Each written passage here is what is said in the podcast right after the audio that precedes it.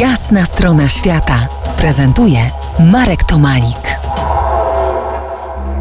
Dziś po jasnej stronie świata Paweł Zając DAT Frequency, prekursor w Polsce terapii dźwiękiem didgeridoo, aborygeńskiego instrumentu. Paweł jednocześnie gra na tym instrumencie i śpiewa wielogłosowo, alikwotowo. Paweł, co to są wibracje spowodowane dźwiękiem? Jaka jest ich natura? Natura wibracji jest y, jak najbardziej materialna. Wibracje nas otaczają. Cały świat i wszystko złożone jest z wibracji. W Biblii było napisane, że i stało się słowo, a słowo ciałem się stało, czyli tutaj ze słowa stała się materia. Czyli całe wibracje są jak najbardziej materialne i cały nasz tutaj otaczający nas świat jest z nich złożony. Ale na pewno.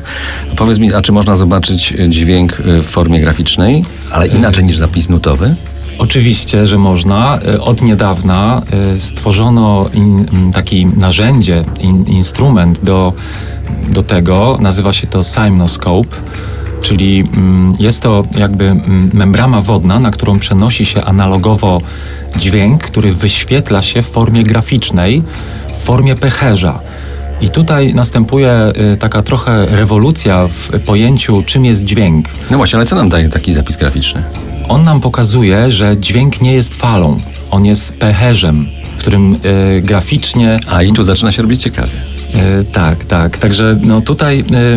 Y, udowodnił to też y, jakby, y, że dźwięk można zapisać, że woda ma pamięć. Masaru Emoto, Japończyk, który przez wiele lat pracował e, z, z wodą, aby udowodnić, że woda ma pamięć. Czyli e, to, co my mówimy w stronę czegokolwiek, co jest e, cząstką wody, złożone z wody, tak jak my, ludzie, jesteśmy po części złożeni z wody, to wszystko jest zapisywane w formie graficznej w naszych komórkach. Nasze ciało odbiera dźwięk, jednocześnie zapisując w formie graficznej to, co my wypowiadamy. Czyli forma materialna powstaje. No dobrze, zapis. ale czy możemy zaobserwować wodę, jak reaguje na nasze słowa, na przykład na wzburzenie albo yy, przeciwieństwo wzburzenia, czyli coś bardzo spokojnego, coś yy, bardzo po pozytywnego? Tak. Yy, on, y, Masaru Emoto, sfotografował kilkadziesiąt tysięcy razy kropelkę wody, do której mówiono. Mówiono albo kocham cię, albo cię nienawidzę.